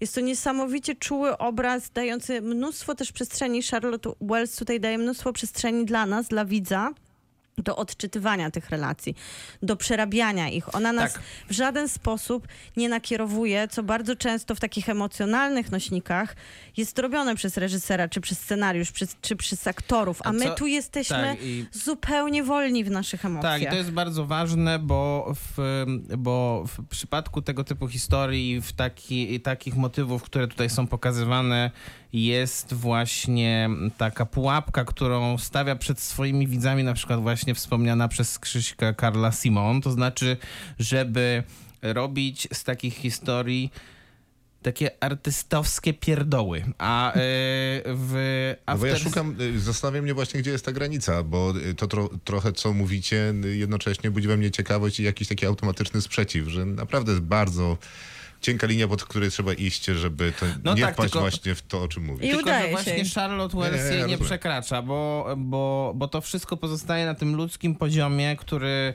który myślę, że wszyscy jesteśmy w stanie dosyć, dosyć dobrze zrozumieć, bo też... y, mm, Znaczy, nie jesteśmy w stanie się wczuć w postać Pola Mescala, bo żadne z nas nie ma dziecka w wieku 11 lat, ale No ale to filmy potrafią robić to, że Dokładnie, możesz wiesz, a- nie być pilotem a myśliwca. szczególnie a potrafi Top to robić, a potrafi to robić szczególnie ta dwójka aktorów. Niesamowici są. No po prostu chemia między nimi jest tak naturalna.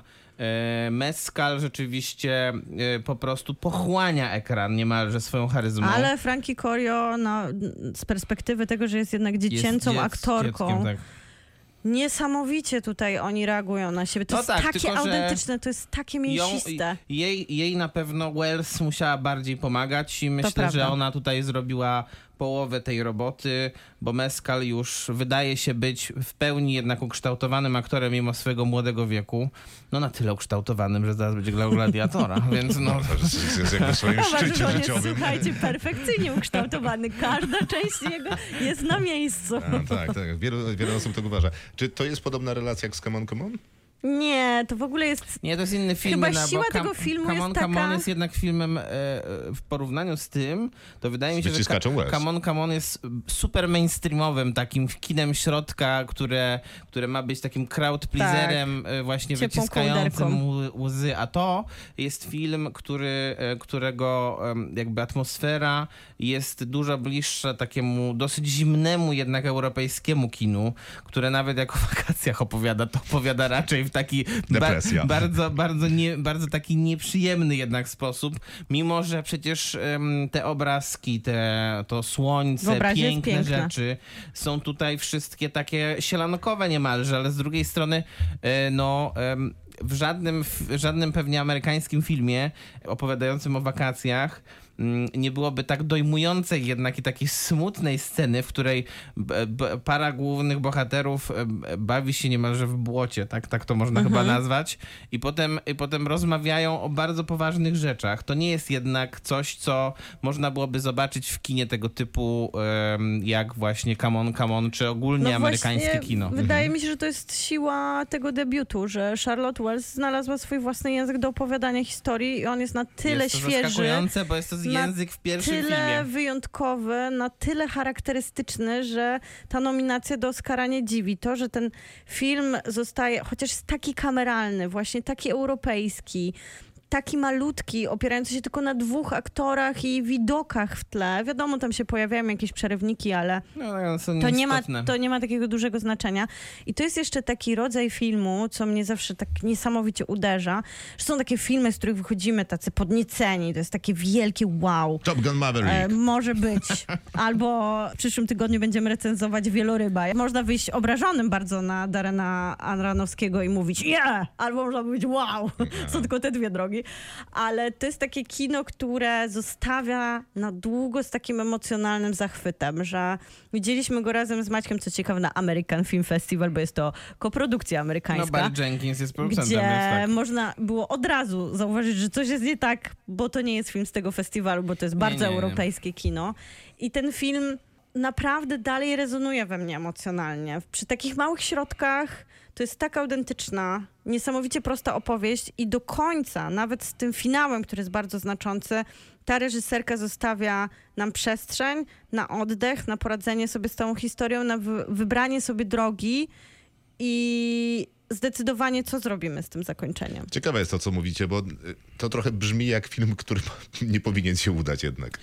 No, właśnie, to dlatego bijesz mu szokujące. brawo. To Dlatego szokujące. prawdopodobnie dajesz I szkoda, nominację do Oscara. i szkoda, że Akademia Filmowa jednak nie znalazła też miejsca dla Charlotte Wells w którejś z kategorii, bo myślę, że bo myślę, że jak Mescal rzeczywiście jest, y, jest wyśmienity i on, i on y, tutaj pokazuje właśnie to, że jest w pełni ukształtowanym aktorem, jeszcze raz to powtórzę. Tak. No ale bez tego pomysłu i, i na narrację, i na wizualną stronę, i na samą opowieść, która, którą można streścić właśnie w trzech zdaniach tak naprawdę, to myślę, że ten film by nie zaistniał tak dobrze i tutaj widać, że Wells po prostu troszkę e, miała zbyt dużą konkurencję w tych kategoriach, w ale których nie mogła się przesadzajmy. znaleźć. Na, ta, na tego rodzaju format filmu, na tego rodzaju historię i wszystko, co o nim opowiedzieliście, to, to i tak jest olbrzymi, y, olbrzymi sukces After Sun na Oscarach. y. No myślę, że tak. Zawsze Koda może zdobyć Oscara za najlepszy film. Ale no wiesz, no, Koda jest nieporównywalna do After Sun w kontekście Amerykańskiej Akademii Filmowej. Będziecie Tak, oceniać to pewnie. prawda. Tak, ja daję 9 na 10. Ja daję 10 na 10, bo nie mogę uwierzyć, że to jest tak dojrzały film od tak początkującej reżyserki. Brawo. Kinotok. Film. Filmem jest Podejrzana. Tak, y, reżyseruje Park Chan-wook, y, czyli Twórca Oldboya chociażby. twórca Oldboya, Chyba czyli najsłynniej. Trylogii Zemsty, Zemsty. a ostatnio y, też, jak się nazywało? Służącej. Służącej i Stokera. Stoker trochę dawniej, amerykańska współpraca, ale... Tak, bo służąca ostatnia. Tak, służąca ostatnia. No i e, podejrzana generalnie w kontekście Oscarowym była bardzo mocno promowana, bo Korea przecież e, trzy lata temu wygrała Oscara za najlepszy film roku, nie tylko, za, nie tylko za film międzynarodowy i Dzisiaj wydawało się... wspominany zresztą. Tak, i wydawało się, że e, podejrzana może być przynajmniej mocnym kandydatem do Oscara dla filmu międzynarodowego. Mm, Zresztą na to wskazywały wszystkie możliwe e, wcześniejsze tak zwane prekursory, czyli te nagrody Złote. Globy, BAFTY i tak dalej. E, Plus e, Park Chan-wook odebrał nagrodę za reżyserię w Cannes i nagle podczas ogłoszenia nominacji tego filmu nie ma w żadnej kategorii. Ale przypominam, że jest IO w tej Tak, międzynarodowej. brawo, brawo. Brawo! Mary Jenkins tam wypisuje. To jest super. Tak, dzisiaj Barry Jenkins No nie, nie, ja nie mogę, tego, pisał. nie mogę tego pozytywnie oceniać, bo on też jest członkiem Amerykańskiej Akademii Filmowej, a w, nasze, w kontekście naszej zeszłotygodniowej ro, rozmowy o Riceboro, to Masz dzisiaj urodziny, nie możesz wydaje się, złamać zasady. Że, znaczy, no, ale no, no, no, generalnie nie powinien, nie? Nie powinien. ale Jak nie, ale nie okazuje- żałuję. Ale miło. Jak się okazuje, Ja nie łamane są tam zasady. Każdy Cały łamie. Na porządku dziennym, to prawda. No ale Park Chan-wook już nie musi prowadzić kampanii Oscarowej, bo, Bo się, już bo, Oscara nie bo dostanie. podejrzana się nie znalazła. Zatem historia za podejrzaną jest y, bardzo wzruszająca, ale też bardzo prosta i może wcale nie wzruszająca. Tylko prosto. Wzruszający jest ten element, jak jeszcze cofniemy się do przeszłości Park Nie, Chan-wooka. nie, znowu nie ten Hitchcock chyba, co? To ten Hitchcock jest taki super, że on tam żonę swoją poznał. No dobra, to nie Nie, będzie nie, tej nie, nie, teraz już musisz. No dobra, to Park Chang-wook był studentem filozofii i wybrał się na pokaz filmu Hitchcocka, gdzie w trakcie seansu stwierdził, że chyba jednak powinien zostać reżyserem, a nie To jest filozofem. fajne, bo, bo on jest filozofem mówi, nie, Nie tylko muszą usłyszeć Tak, moje słowa, widzę, muszą słuchaj, zobaczyć moje obrazy. Tak, to widzę, jak opowiadam tą historię. I on poczuł tego Hitchcocka i poczuł swoje powołanie i pozostał na tym pokazie, na dyskusji, gdzie poznał swoją żonę. Co jest takie urocze. Jest. I bardzo często, zwłaszcza jeżeli chodzi o koreańskie mm, recenzje, pewnie znając tą historię jego, doszukują się krytycy w Park Chan-wooka filmach jakichś inspiracji związanych z Hitchcockiem, więc zawsze znajdziemy gdzieś słowa raczej krytyków niż jego samego, a historia stojąca za podejrzaną to utwór Mist, skomponowany przez Lee Bong-yo, wykonany przez Jung Hong-hee i ten utwór... Świetnie nazwiska przeczytałeś, naprawdę. Jestem... I ten Nie, wiem, utwór... nie wiem, czy dobrze, ale według mnie świetnie. Ja to kupiłem od razu. I ten utwór pojawia się również bardzo często w filmie i to on zainspirował reżysera do rozpoczęcia projektu. Jest to opowieść o policjancie. To jest taka w ogóle bardzo, wydaje mi się, wyświechtana historia na Bardzo, papierze. tak, to prawda. Bo mamy Zupełnie się zmęczonego na papierze taka historia. Nie? Nie zgadzasz się z tym, że Nie, już nie, wielokrotnie zgadzam się. widzieliśmy zmęczonego życiem policjanta, który niesie, tak, który niesie na swoich barkach Losy tego trudy świata. tego świata i tą sprawiedliwość, którą on musi wymierzać i tą moralność, którą zawsze on stoi z tym mieczem sprawiedliwości i moralności na stanowisku, więc spać przez to nie może. Sprawy musi dokończyć, każdą, każdą jedną w jego życiu. Aż gdy pozna tajemniczą femme Femme fatale. fatale, dokładnie. To ona podgryza manipulacją i swoją urodą jego moralność i on łamie się, łamie, aż Bo to zostaje jest taki jeszcze policjant, shattered. który ma żonę. Tak, to jest policjant, który ma żonę i to jest podejrzana, która już nie ma męża, ponieważ jest podejrzana o jego morderstwo. Ale ma też cele różne i spojrzenie powłóczyste, więc policjant nie może pozostać obojętny na Nie jej może. wdzięki. To taka będzie historia. Tylko, To nie że, będzie taka historia. tylko, Tylko, że po azjatycku. ja nie wiem, czy po azjatycku, jak na pewno w języku Park chyba. właśnie, bo to... Ja chyba nie znam tego języka, ale okej. A, Ja nie chyba znasz, go nie lubię. A służąca?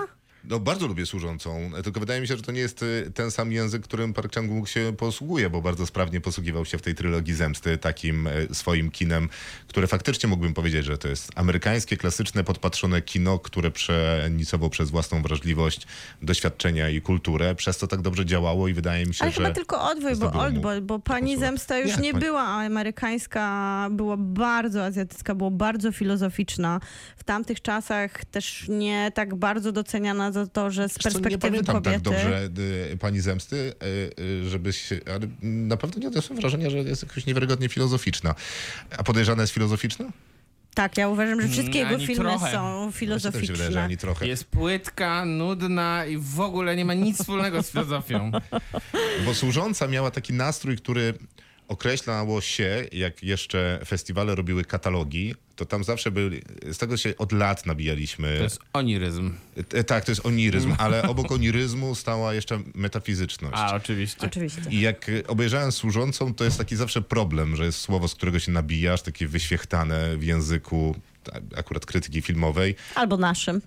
albo naszym, ale w tym wypadku akurat krytyki filmowej. Obejrzałem ten służącą i mówię, no y, wspaniały film, świetna historia, cudownie zrealizowana i opowiedziana, plus to coś. I to coś to była jakaś taka metafizyczność. Ona tam naprawdę przybijała w tym filmie i robiła takie y, podskórne, dodatkowe wrażenie. I to wydawało mi się bardzo ciekawe, bo trudno osiągalne, a jednocześnie przecież służąca jest niczego nieudającym kinem gatunkowym, która, pewnie, że tak. które reżyseruje akurat bardzo charakterystyczny reżyser.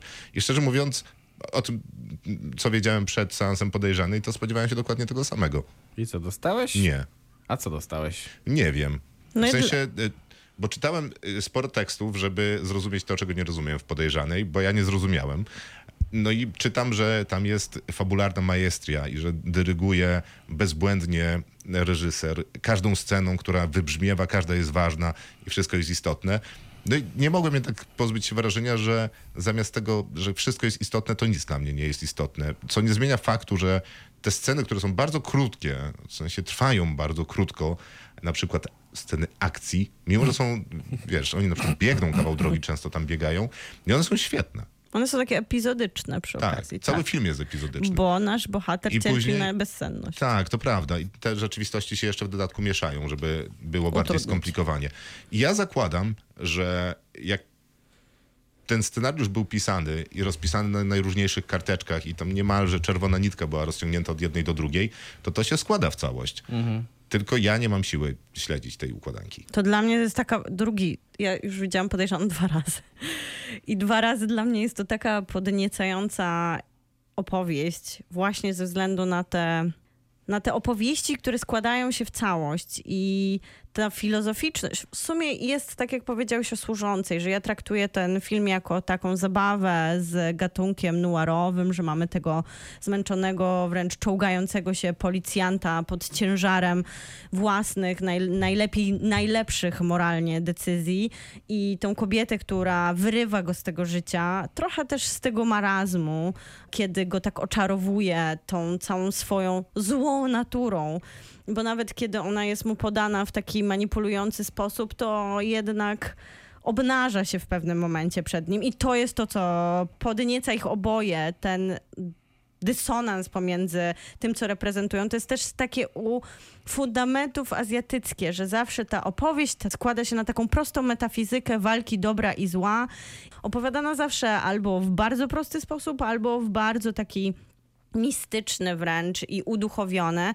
I ta historia, która jest No bardzo, jaki po- tutaj jest? Mistyczny, czy uduchowiony, czy prosty? bardzo poetycki. Bo dla mnie to jest ani taki, ani taki chyba troszkę. W sensie, po pierwsze, dla, dla mnie przynajmniej największym problemem tego filmu jest to, że jest opowiadana w sposób wręcz tak szalenie pretensjonalny i tak kosmicznie wręcz napuszony.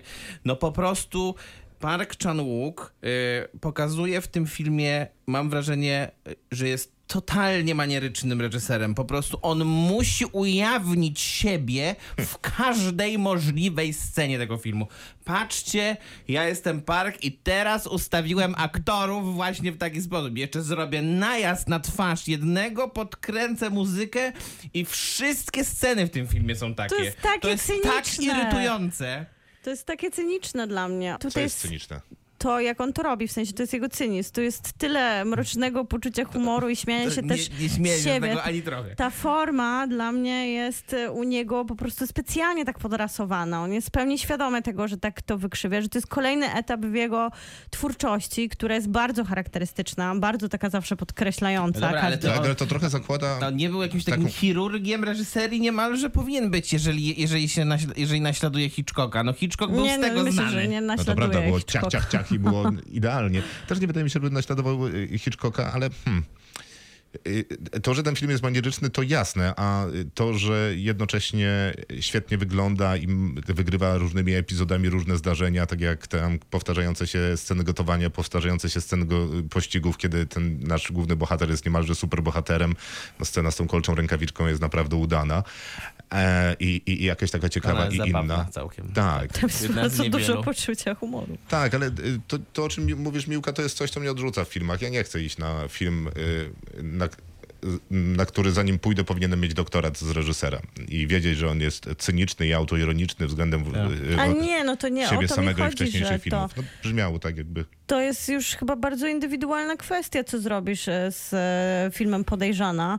Myślę, że ta narracja jest trudna, bo on specjalnie, on specjalnie gubi tropy i trochę męczy widza i zupełnie rozumiem, że się tego nie kupuje jako Nie, nie, nie, narrację jasne, ale to, filmową. nie, nie, to, że on gubi tropy, to nie jest żaden problem, y, tylko, że mnie, mnie nie interesuje to, że on gubi tropy, bo on tych tropów gubi tutaj bardzo dużo i serwuje nam część tej narracji z telefonu, z, z tych SMS-ów, które no jakby wybijają też e, rytm, jednocześnie są te rozmowy z tą femme fatale. Zresztą, no nie wiem, tak być może to też nazwiesz cynizmem reżysera, ale tak dwóch archetypicznie nudnych postaci dawno nie widziałem. W sensie ten policjant jest jednoraki, jedno, jednoraki? Taki, taki sam od samego początku do samego Gdzie końca. śpiewają raki. Gdzie No. tam właśnie śpiewają reki. A, y, a ona jest wręcz nieznośna. W sensie jest jak... No, ale bo takie je- chyba są archetypy tych postaci No nie, noirowych. No okej, to ja nie chcę ich oglądać, bo y, ona jest jak z plakatu wyjęta. W każdej scenie i wklejona. Piękna. Jest piękna, powłóczy y, oczami, a jej zachowania są mniej więcej takie, wiesz, jak jak są tanie takie jestem dominą i w ten No sposób będę się za, zachowywać. Więc ale, wszystkie ale to jej- wygląda jak z takiego taniego filmu y, o Dominie. To jest nieznośne. Ona się ja uczy, tego nie popatrz, mogę, ona, nie się uczy, oglądać. ona się uczy funkcjonowania poprzez oglądanie oper mydlanych i wszystko, co ona nam serwuje, to są podglądane przez nią, Dobra, zaserwowane w najbardziej takich tandetnych serialach gesty, które ona później oddaje w rzeczywistości Ja do swojej wybranej emocjonalnie ofiary, która dopiero jak ją odrzuca, to Tak, ona to niby jest- zaczyna się łamać. To jest chyba dokładnie to, z czym mam problem, bo to jest prawda i faktycznie jest tak, jak mówisz. I fajnie, że on składa postać z tego, co obejrzała, żebyśmy my mogli obejrzeć to na No tak, ale to ekranie. nie tylko z tego ją składa. Składa ją przecież też z tego i to, i to dla mnie jest po prostu decyzja kuriozalna, żeby powtarzać to po 500 razy w każdej możliwej sekwencji, że składa tę postać z tego, że ona nie rozumie języka, w którym oni rozmawiają. A przecież ona... To jest zabawne? Nie wiem, to ma budować postać w jakiś sposób. Ja rozumiem, że ta aktorka nie jest Koreanką, bo to jest Chinka chyba, tak? Która I w filmie też jest Chinką. no dokładnie, tylko że.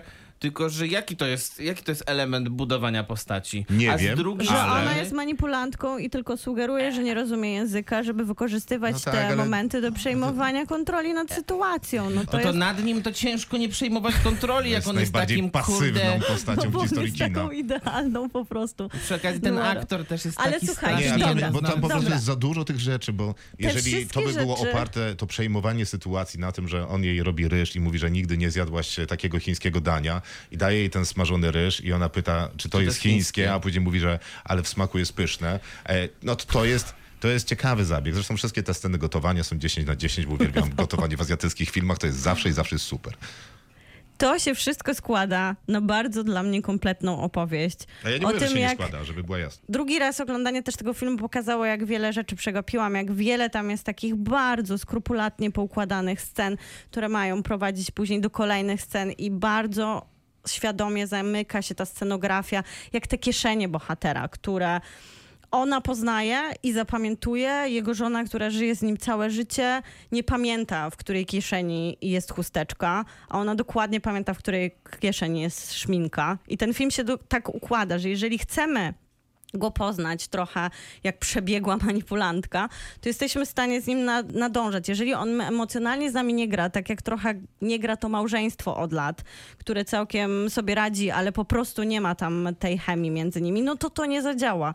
I ta historia zbudowana z takich wyśmienitych, małych klocków składa się w taką dla mnie właśnie kompletną opowieść o dysfunkcji miłości, jakiego, jaką bardzo często pokazywały nam ekrany kin. O takiego romantyzowania tego, że taka wielka miłość, taka pełna chemii, taka, która wrywa nas z życia i sprawia, że podejmujemy irracjonalne decyzje, ona zawsze była rozdmuchana do tego, że to jest najpiękniejsze, co nas może spotkać. To jest w sumie największe przekleństwo. To jest bardzo toksyczna relacja, którą tu utrzymują z miłością wszyscy bohaterowie i ona wszystkich ich prowadzi do fatalnego zakończenia. A ten finał, który pokazuje właśnie tę nuarową pogoń pomiędzy podejrzaną a tym, który ją goni, że jedyna kompletność dla, takiej, dla takiego uczucia to jest po prostu granie w irracjonalną grę, która nie istnieje w rzeczywistości. Ona się nie może skończyć, żeby wybrzmiała jakaś wielka miłość, ślub, dzieci i zachody słońca. Okej, to może tak. Najbardziej skomplikowany zestaw Lego, jaki miałem, to był samochodzik. Miał x części, ale byłem w stanie go ogarnąć, bo Lego jest skomplikowane i po paru dniach prób udało mi się go złożyć. I to być może jest metafora tego, jaki jest mój limit przyjmowania wysublimowanych, genialnych, sprytnych scenek, które składają się na ten mały komplet. To ta podejrzana, być może to jest arcydzieło, w którym y, park ułożył cały wielki zamek, o którym marzyłem, ale wiedziałem, że jest dla mnie za drogi i nigdy nie potrafiłbym go złożyć. Więc tak naprawdę nigdy nie chciałem tego zamku, bo miałem go w nosie, bo był nie dla mnie. I być może dlatego, że tych klocuszków jest tu tak bardzo dużo, tak To bardzo dużo. zainteresowanie. No, mimo że tam jest, te klocuszki są Bo fajne. ładnie wygląda, tak? Te, tak jak mówię, no to, to, to pozostańmy przy tym. No ładnie to wygląda. Pewnie, pewnie jak się to złoży, to będzie ładny ten sokół Millennium. Tak, Tylko, tylko, że- w życiu nie złożę. Tylko, że co z tego? Tylko, że nigdy tego nie złożymy. No ja nie złożę, bo mnie, bo, bo, do, bo, w, bo po drodze napotkam tego krzyczącego na mnie parka, który musi mi powiedzieć, jak bardzo świetnym reżyserem i jak bardzo świetnie też współpracuje ze swoim montażystą, który być może jest nim też tą jakiś- samą osobą. To musiał być jakiś koszmar montowanie tego filmu. Jeszcze mam z tym problem, bo tych, tych, tych mikroscenek jest tam strasznie dużo. W każdej jest inny nastrój, yy, w każdym jest inny ton. W jednym żartuje, w drugim jest sarkastyczny, w trzecim jest cyniczny, w czwartym metaforyczny. Być może nawet tam jest ta filozofia i poetyka, o której mówisz tam w poszczególnych scenkach. Ja tę magmę mam przyjąć i nie wiem, co z nią zrobić. Ja, ja może... musisz, ją, musisz rozpisać ją na Nie habilitację. musisz, Ja- możesz ją przyjąć albo nie. No to, to, jest nie, nie, to ja wiem, że... intuicyjny Nie, nie, film. to, ja, intuicyjny, okej, to Ja intuicyjnie nie go przyjmuję. nie przyjmuję. Ja nie przyjmuję. Ja mu dam pięć. Ja cztery. Ja 10. You do not talk about Fight Club. Kinotok. Film. E, A filmem jest Most, dostępny na Apple TV+. Tak. Tak, właśnie tam jest dostępny on. Tak. Trudna, trudne nazwisko. Jennifer Lawrence? Reżyserki, zaraz ci powiem, poczekaj. Lila Neugebauer. No Neu- chyba tak właśnie. Neugebauer. Albo Neugebauer, jakby była Neugeba- Niemką. No ale to nie wiem, czy jest Niemką. Nie, jest Amerykanką. Ale No to wiesz, pewnie- może Ale może swój heritage e, pochodzenia. szanuje. Urodziła się New York City, ale może być tak, że rodzice są. Pani zrobiła z grubsza nic, e, bo pracowała przy dwóch nadal serialach. tak. Ma major in Yale University. A, no to nie, to zrobiła jednak coś. Ale pracowała przy trzech serialach. E, Okej, przy trzech serialach cieszę się z jej e, magistra. Oraz jest y, reżyserką i Ewidentnie. scenarzystką teatralną. Ona od zawsze się zajmowała teatrem. Nie Taki mogę się doczekać jej nowej sztuki. E, Jennifer Lawrence w roli Lindsay, żołnierki próbującej ułożyć sobie życie po powrocie do Nowego Orleanu po traumatycznym wypadku. Mm, Tam ją poznajemy e, i e, ten wypadek był na wojnie w Afganistanie, Mhm. zdaje się. Tak jest. Więc wraca z takimi chyba dosyć klasycznymi objawami PTSD. E, Tak na krótko. To, a to dojdziemy do tego. E, I próbuje się odnaleźć na nowo w życiu. Ona jest e, w terapii, e, na, również lekowej. I próbuje się odnaleźć w tej domu miejscowości, rodzinnego. w której się, tak urodziła. Na miejscu jest matka, szybko znajduje pracę. E, Taką pierwszą z brzegu, byle coś robić i e, zajmuje się no, konserwacją basenów, tak e, z, z grubsza. Poznaje dosyć szybko mężczyznę, popsuje jej się samochód, ten od czyszczenia basenów. E, A nawet nie ten. jak nie? Nie, jej prywatne. Chyba jej brata. prywatny- Tak, Tak? prywatny. Widzę, nie zrozumiałeś tego też filmu. Jej prywatny jej brata prawdopodobnie, bo tam jak, później rozmawia... jak jej, no przecież jechała Później do rozmawia z matką e, o tym samochodzie, to jest ich A, rodzinny dobra, mo- samochód. możliwe. Ale to w ogóle nic nie zmienia. w tej Poznaje historii. Jamesa, który będzie Nie ma naprawiał, żadnego znaczenia. naprawiał ten samochód. Tyle. Ona jest też w bardzo złym stanie psychicznym i fizycznym, straumatyzowana, wiadomo, to jest PTSD, tak, ale, właśnie mówią. ale też jest w złym stanie, że wraca do domu, bo ten dom jest siedliskiem wielu traum. Okazuje się, że nie tylko wojna i wypadek był traumatyczny również. To miejsce, w którym ma dochodzić do siebie, jest dla niej traumatyczne, więc ma bardzo trudno w życiu. Taki jest ten film. On ma nam opowiedzieć, jak ludzie, bo też Mają się okazuje, trudno. że jej nowo poznany przyjaciel, kolega, slash towarzysz życiowy ma również bardzo trudno w życiu. Mama też nie miała za łatwo w życiu. Jej brat ma bardzo trudno w życiu. Siostra nowego kolegi ma bardzo trudno w życiu. Kto? Sio- jego siostra. A, przepraszam. Więc jest to film o tym, jak ciężkie jest życie i używa do tego wszelkich możliwych schematów, jakie istnieją w opisywaniu tych ciężarów. No jedyne, zacznę od plusów, bo długo nie będę o nich mówił. To jednym z nich jest to, że to jest historia, która zaczyna się, co prawda w dosyć charakterystycznym punkcie, bo ona faktycznie wraca do tego miejsca swoich urodzin, tego swojego rodzinnego miasteczka, ale, y, ale jest takim wycinkiem trochę, mam wrażenie, jednak przypadkowym. I to jest całkiem ciekawe, żeby wziąć kawałek życia Tak, i op- wrzucają ją, po, wrzucają nas po prostu w tą sytuację bez jakby opowiedzenia bardzo szczegółowo, co się I działo. to jest super, Tak, i dopóki wyda- nie wiemy, co się dzieje. I też wydaje mi się, że to jest super. To jest ciekawy sposób na, mówiliście dzisiaj o chorobie psychicznej, o trochę innym po- podejściu do opowiadania o niej.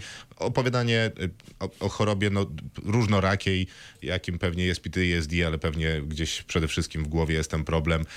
Też jest ciekawe, że kiedy opowiada się w takim wycinku. Więc założenie wydaje mi się dobre. To, że to PTSD akurat e, to jest PTSD kobiety, żołnierki, też jest pewnie e, o tyle ciekawszym zjawiskiem, że już obejrzeliśmy 45 filmów o męskim PTSD, więc dzięki. To by było na tyle. Ja się zgadzam, że ten początek jest też przez to, że jest taki enigmatyczny i tajemniczy, a ciągle są nam podrzucane A fałszywe tropy, bo tam się pojawia słowo rehab również, więc trochę myślimy, że to może... Czyli odwyk. Tak, że to może być jakieś uzależnienie, że ona jest na odwyku, że to może być choroba. Nie do końca wiadomo, co ją spotkało. Ten mechaniczność też y, związana z tą, nawet nie mechaniczność, ten cały proces fizyczny, który jest tam bardzo szybko narysowa- zarysowany, jest też ciekawy. Ja muszę ci wejść w słowo, bo Mhm. nienawidzę początku tego filmu i wydaje mi się, że w ogóle jest najsłabszy z całego filmu, a to jest naprawdę wybieranie w moim Zanim wypadku. jesteśmy w Nowym Orlanie, o tym mówisz, tak? Zanim ona wróci do tego swojego rodzinnego miasteczka, Mhm. to ja nie wiem, kto wymyślił tę sekwencję scen. Jadę autobusem, przesiadam się, stoję na przystanku, wsiadam w nowy autobus. W autobusie ro- drugim robię to samo, co w pierwszym. Patrzę przez okno, A ja mówię o tym, jak ona jest u tej kobiety jeszcze. to ja jeszcze będę opowiadał chwilę. Patrzy przez okno, żebyśmy zrozumieli, że no coś jest ciężko jej w życiu, bo ona patrzy w dal przez okno autobusu, którym jedzie. No więc, żeby podkreślić to, że jest jej ciężko w życiu, że patrzy przez okno w autobusie, w którym jedzie w dal, to wsiada do drugiego autobusu. Jak wysiądzie z drugiego autobusu, to idzie. Cokolwiek się wydarza w tym filmie w 25 minucie i tak się składa, że oglądałem go na platformie Apple TV Plus i jedyne co w niej działa to timer tego, ile filmu minęło, więc sprawdziłem, jest to 25 minut i było to dla mnie niewiarygodne. Ale to jest opis tego filmu, bo on co minutę po No nie, no tam- stara się nam powiedzieć, że jest coraz nie, ciężej Nie, bohater. no nie, no nie, no on Kocha. stara, Nie, przez ona 25 chce- minut nie powiedział mi absolutnie nic, Właśnie sprzedał mi ona jedną emocję. Dokładnie odwrotnie. Ona przecież coraz bardziej się adaptuje do sytuacji, nie? No tak, I coraz lepiej jest przecież. no z każdym y, momentem nowo poznaną Coraz mniej osobą, ma za tego każdym makijażu, a rogiem. coraz lepiej się adaptuje. Ja tego nie czuję. Jednak coraz czuję, bardziej szara jest ta koszulka. za każdym razem, jak ona niby się coraz bardziej wgryza w życie, to kolejną kłodę scenariusz jej podrzuca i kolejną kłodę. Tylko to nie jest kłoda, to jest taki patyczek, który tam ona... No nie, no przecież przejeżdża na deskorolce po tych patykach w ogóle bez żadnego problemu, No, wiesz, bez zawahania. Przecież. PTSD, dwie wizyty u lekarza, dam. Ładnie ten... Nowe przyjaźnie e, od ręki. Konflikt z matką, jedna scena jest, potem lądują obydwie w basenie i jest super, Tak nie? I kończy się dramatem. Wszystko, no ale Wszystko kończy Dramatem. dramatem. No dobra, dramatem, który jak... Jak na-. Dobrze, w dobrze, że logice, Maciek w, się logi, w logice tego filmu to rzeczywiście jest dramat. Tak, zgadza się. Jest to dramatyczna sytuacja. To jest takie trochę bez... Gościu ucieka z basenu. No To jest- dokładnie. To jest trochę... Film Most, nie wiem, czy w ogóle powiedzieliśmy, że tak się, tak się nazywa. tak jest. jest naprawdę trudny do recenzowania, bo jedyny pomysł, jaki mam na opowiadanie o nim, to opowiadanie fabuły dalej. Mm, dokładnie. Tyle, tyle jest tam ciekawych rzeczy w tej fabule, że mogę powiedzieć. No i później Jennifer Lawrence poznaje tego przyjaciela Jamesa, Tak. no i pływają razem w No basenie. i coś tam robią. I Tutaj dobra. idą, uwaga, idą na jedzą lody. nie lody, tylko śniegule. I to jest takie śmieszne, bo oni się pokłócą w tym basenie i on z niego wyskakuje i mówi wodzisz mnie za nos, nie wiem co ode mnie chcesz. A kupiłem A- ci te śniegule. No, nie No, wiem, dokładnie. no jak, Ale jak on ma jej te śniegule wybaczyć? No i no? właśnie to jest też A ona ten jeszcze je wywaliła przecież. No, Wywaliła ale je. nie drugie. No To, tak. jest, to jest też opis tego filmu, że on Ja skąpany wiem, że to w dramacie, w najtrudniejszych możliwych bo, scenariuszowych wyborach dla bohaterki pozostaje, no, scenariusz wybierał jej po prostu No, najtrudniejsze, no, no najtrudniejsze możliwe sytuacje. On pozostaje zabawny i kuriozalny, że opowiadanie o nim Nie, ja teraz myślę, że tak. No teraz- jest trochę komediowe. Opowiadanie o nim takie Tak bardzo jest. się nie udało Ja opowiedzenie rozumiem. tej dramatycznej historii. Bo śniegule. Opowiadanie o nim takie jest, no bo tak naprawdę to jest po prostu nudziarski, schematyczny, zupełnie nieodkrywczy, no bo op- opowieści tego typu było milion i były wszystkie bardziej emocjonalne, bo tutaj, bo wystarczyłoby, żeby jedna emocja była w tym filmie. Albo jedna historia tylko i w się zatrzymać na w, niej. in, w innym filmie, że była jedna emocja, to byłoby byłoby i tak więcej niż w tym całym, więc no niestety. No, Gdyby nie było 65 historii, na którymi się trzeba pochylić, to może byśmy jeszcze znaleźli sobie emocje. Ja myślę, że tu Ja jest będę- jeszcze jeden błąd, że to jest debiutantka i ona zatrudniła Jennifer Lawrence, wielką gwiazdę, która też od dawna nie była widziana na ekranach, kochana przez Amerykę i ona trochę, my, myślę, że mogła tak myśleć, że ona uniesie cały ten film, bo bardzo dużo jest tej Jennifer tam nie ma Lawrence. co nieść. Bo wszyscy, no,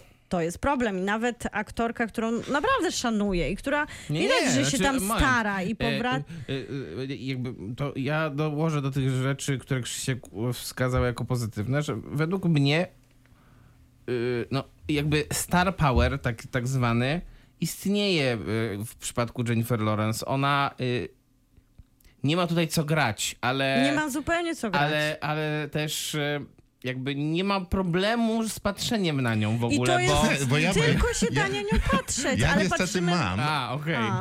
Bo nie, no w sensie nie mogłem. Ona jest dobrą, sprawną aktorką w tym filmie chyba też, ale naprawdę nie mogłem pozbyć się wrażenia, że jak dostała telefon od swojego agenta, że jest opcja zagrania w tym filmie, to on mówi tak: słuchaj, jesteś żołnierką z Będzie Afganista- znowu Winter Afganistanu Winter pod PTSD. Jesteś lesbijką i twoim najlepszym przyjacielem jest Afroamerykanin, który najwyraźniej też jest weteranem albo miał inną dramatyczną historię. Nie wiem, nie doczytałem scenariusza, ty też go przecież nie przeczytasz, ale ubieraj swoją najbardziej rozciągniętą koszulkę, jaką masz w szafie. I najszar, najbardziej szarą I też. najbardziej szarą, nie rób make-upu. Tak Zero sprzedamy, make-upu. tak Proste sprzedamy to amerykańskiej gildii. Przyszła na plan, dostała taki make-up, make-up pod, y, y, adre- który naz- nazwiemy Mam make-up, który Brakiem pokazuje, że make-upu. nie mam make-upu. Ja myślę, I że będę- nawet jej zrobili make-up, że ma wyglądać jeszcze... Tak, jest, bo jest taka Tak, taka blada. Tak, tak, tak, przecież. no tak, tak, jeszcze tak, z niej oczywiście, wyciągamy tak, po prostu tak. najgorsze Że rzeczy. sta, jestem jedną z najpiękniejszych kobiet świata, jakby miliard przepięknych sesji zdjęciowych, ale zróbmy, będę taką brzydulą, taką, taką blisko ziemi, bo jestem żołnierką w, w dramacie. No ja nie mam, to jest, to jest, ta, to jest taka, to, Ale to tak jest nie tanie. koniec, Krzysztof. Jeszcze Lila cały czas do niej mówi, ale bądź smutna. Bądź Smutniejsza smutna bądź. i Oscary przyjdą. Słuchaj, Tak, Jennifer, ale tak mhm. troszkę jeszcze smutniejsza. No. po, po prostu tak pociągłą twarz zrób. Zrób pociągłą tak, tak, tak. I Ale- zbliżenie, i zbliżenie. I Najlepsze- ona czasami się zapomina, jak gada z tym Jamesem, nie? I wtedy wychodzi z niej ta taka sąsiadka Jennifer Mhm. Lawrence, nie? Dziewczyna z sąsiedztwa, że ona jest spoko, że fajnie, kurczę, chodźmy na boisko, tam wypijemy jakąś buteleczkę, spalimy papierosa, pogadamy o życiu, prawdzie, przemijaniu i to, to są może te lepsze momenty tego filmu. A najlepsze jest to, że e, nie rozmawiamy w ogóle o tym kolesiu, który dostał nominację do Oscara. Przepraszam, znaczy w sensie... E, To też nie jest zła rola. nie, ja myślę, On że też to nie, nie jest ma zła. co, W sensie on inaczej, nie ma co o, grać, e, ale on to grywa jakąś taką uroczą charyzmą. on ma chyba trochę więcej do grania. Bo nie musi być taki minimum, smutny Minimum więcej do grania, bo on przynajmniej jest, może mieć Nie jakieś, mu głupiego może mieć makijażu. właśnie jakiś, jakiś dystans do Tak. tej swojej postaci. No poza tym chyba też jest dosyć sprawnym aktorem, tylko że no nie jest to rola na nominację do Oscara, no come To on. jest też ciekawe, bo ja go znam z serialu Atlanta. No i wystarczy obejrzeć taki film Steve'a McQueena e, Wydowy, w którym on e, gra, film, w którym... Wspaniały film zresztą. Wspaniały film, w którym on gra mm, takiego takiego pierwszego wilena całej opowieści i naprawdę tam jest znakomity i to, I że i to, że za tamto on nie był nominowany do Oscara, no to, no to a za to, no to ja nie wiem o co tutaj, co tutaj poszło źle. Podaj on, to, już, cyfrę. to już prędzej mógł być nominowany za Eternals. Nic tu nie poszło źle, Maciek. Tu wszystko poszło dobrze według, wiesz, takich trochę standardów e, Oscarów, których nie lubimy. Czyli to, co Krzysztof powiedział. Mamy wszystkie takie woke tematy, które trzeba umieścić w filmie. Tak te woke tematy mi nie przeszkadzają, żeby była, żeby była jasność. No, ale może nie... Podobnie lubimy jak woke. tych dramatów, e, nie trzeba było ich aż tyle. Nie, no, myślę, że to jest Oscar bait i to wyjątkowo nieudany po prostu. Dam mu Jak to cztery. często z nimi bywa. Dam mu trzy. Cztery. To wszystko na dzisiaj. Krzysztof Majewski. Miłosława Bożek. Maciej Stasierski, dobranoc. Kinotok. Tuż przed wyjściem do kina.